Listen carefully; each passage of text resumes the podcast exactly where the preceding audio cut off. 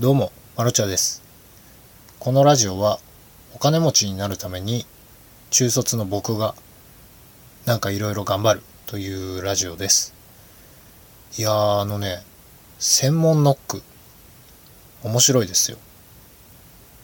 あの、メモの前田裕二さんという方が書いた本についてくる1000問ノートというものを今日からやったんですが、とりあえず、なんかいろいろジャンルがあって、夢の100問とか、性格の、性格についての100問とか、いろいろあるんですけど、とりあえず最初はあの、夢に対する問いの100問っていうのをやったんですよ。いや、あのね、いや、単純なんですよ。その、問われたことに答えるってだけなんですけど、なんかね、いろいろ見えてくるんですよ。で、何が見えてきたか、まあ結果報告じゃないですけど、なんかね、僕は将来、自分の生活が保障されている状態で、いろんな人を助けたり、出会ったりしたい。あと、妻といろんなところへ行きたい。らしいんですよ。あれ、すごい意外だったんですよね。僕は、なんでお金持ちになりたいかって、ずっとゲームしてたいんですよ。すごい、その、クズ的な思想だったんですが、なんかね、問いに答えていくにつれて、結構事前事業の方に流れていく感じで新たな自分を見つけましたね。で、そこでですね、なんか死ぬまでにしたいことっ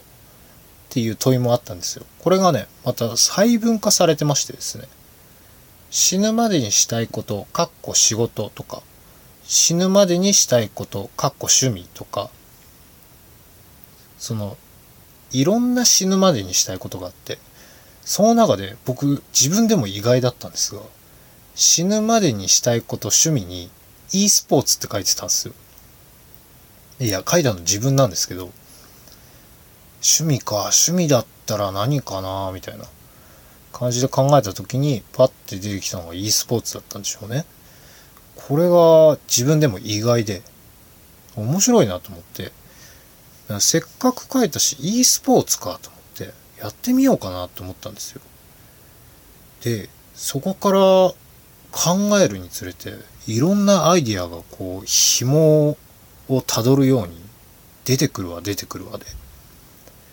めちゃめちゃ面白かったんですよ。じゃあまあどういう、その、芋づる式になったかっていうのを、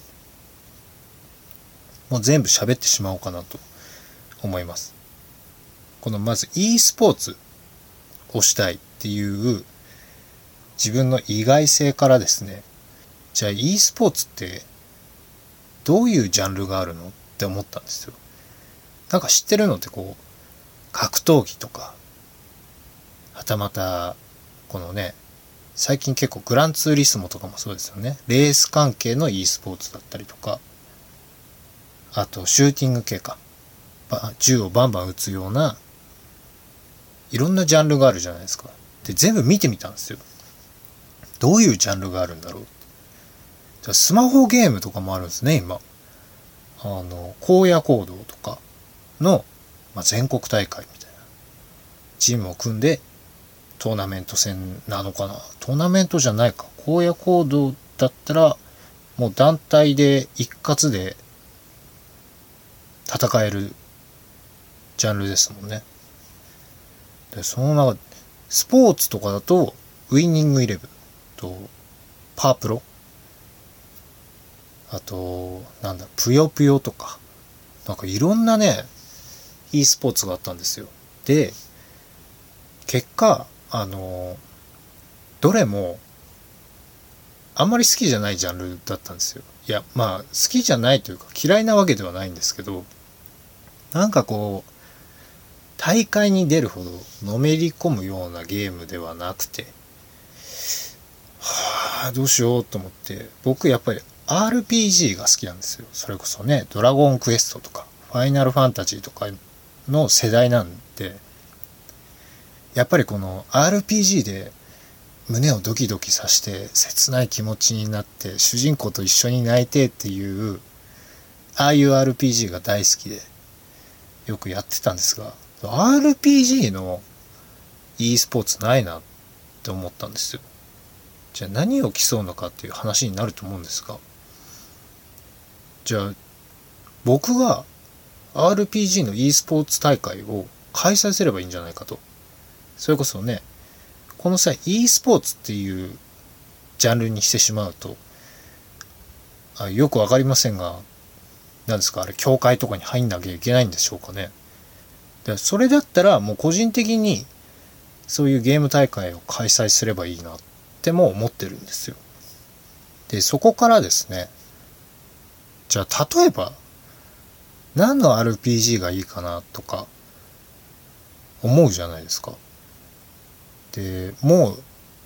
出て大ヒットを飛ばしてる RPG でもいいんですがそれって全然フェアじゃないじゃないですか。やっぱり極めてる人は極めてるし。じゃあね大会が開催されたからって言って後からやる人って絶対に不利な状況。だったらもう僕がゲーム自体を作ってしまえばいいんじゃないかなって思ったんですよ。すごいでしょ？この発想。で僕が例えば自分で自分のゲームを作るとするじゃないですか。でそのゲームでもう e スポーツ大会を開催しちゃえっていう。でそんなんでゲームするかってなるじゃないですか。もしかしたらねめちゃめちゃクソゲーかもしれないじゃないですか。ただその大会に賞金を出すんですよ。例えば10万円とか。1位の方は10万円。じゃあ何を競うのかじゃあその RPG を一番早くクリアした人に10万円っていう仮に大会を開催したとするじゃないですかワンチャン10万円もらえるんだったらしません？まあ金額によりますよね例えばじゃあ最近のインディーズゲームの値段とかだと1500円とかですよね。例えば1500円で僕がゲームを販売したとしましょう。もう世界同時配信ですよ。インディーズですからね。多分パッケージ版は作れないと思うので、絶対赤字になるんで。ダウンロード版のみ、ダウンロード版のみで作って1500円で売りました。で、その e スポーツを開催、別に開催する会場を作んなくてもいいわけじゃないですか。今の時代って。どこか何かプラットフォームを決めて、そこのプラットフォーム内でゲームをしていただくっていうことにすれば全然個人でも開催はできると思うんですよ。賞金も出ますしね。で、1500円のゲームでワンチャン10万円もらえるってしません？最悪クソゲーでも10万円もらえるかもしれないゲーム。面白いと思うんですよ。そんな赤字じゃんって思うかもしれないじゃないですか。例えば1500円で10万円を回収するとしたら、66人とか67人なんですよ。66、7人の方がゲームを購入してその大会に参加していただくだけで、10万円は僕から払わなくてもいいんですよ。なんか結構ビジネストークみたいになってますよね。頭良さげですよね。これが仮に100万円とかになってくるともちろんその666人とかそうなってくるんですがじゃあ100万円にする時に3000円にしてしまおうと結構インディーズゲーでも最近のゲームに比べて3000円って安いんですよね。最近のゲーム、あの、なんだ、平気で8000円以上しますから、3000円でもまだまだ買う人はいると思うんですよ。だそう考えると、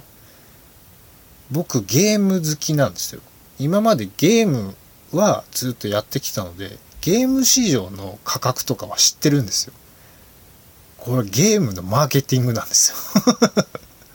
やってるからこそ相場を知ってるというか、これは僕の強みだなと思って。で、その6、例えば先ほど最初に言った1500円で販売をして賞金10万円の大会を開催して66、7人以上いったら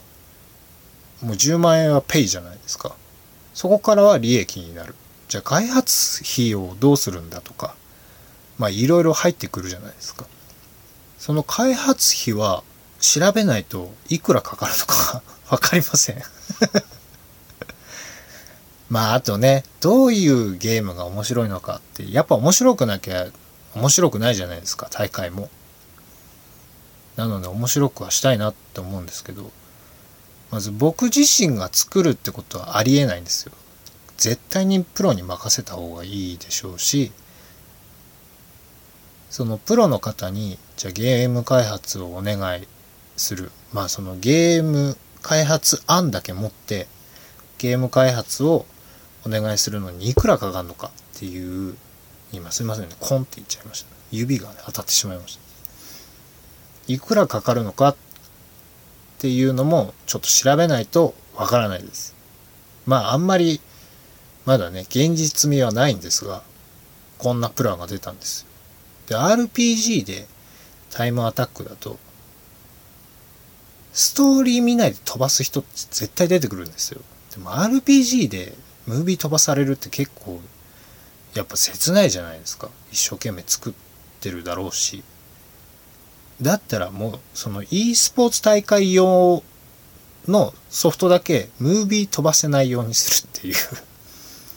規制をね、かけたりとか、あとはその、何回もね、ゲームオーバーになってやり直すっていうストレスもあるでしょうから、その一度見たムービーに関しては飛ばせるようにするとか、そういう規制をね、設ければクリアできるんじゃないかなと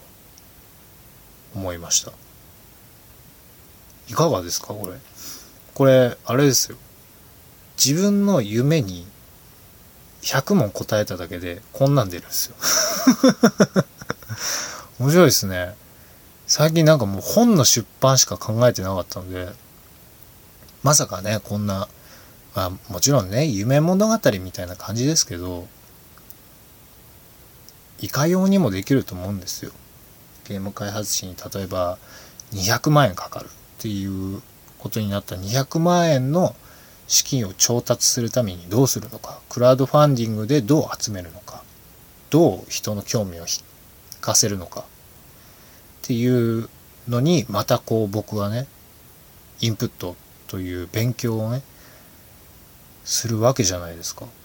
やっぱりこういうアイディアが生まれる。じゃあそのアイディア実現するにはどうしたらいいんだろうっていうのは最大の成長だと思ってて、いや、いいですよ。あの、本。もちろんね、あの、メモの魔術という本に入ってる専門ノック、買うとね、ついてくるんで、皆さんもやってみてはいかがでしょうか。もちろんそのシートだけ目的でもいいんですが、その本の中身もシートの使い方だったりとか、何でしょう、ただただ答えるのではなく、どういうマインドでそのノートに自分が記入していくのかっていうマインドの話も入っているので、ぜひ本を読んだ後にしてみると面白いですよ。きっと知らない自分に会えると思います。明日、性格の100問ノックをやって、また新しいアイディアを出そうかなと思っております。今日出たアイディアもね、これだけじゃないんですよ、実は。ですが、ちょっとね、また同じぐらいの時間の量 喋ってしまうので、今日はこの辺にしとこうかなと思います。私絶賛 Kindle で施設にいる君へという本を出版しております。最低価格の99円です。ぜひ見てください。それじゃあこの辺でマロチャでした。バイバイ。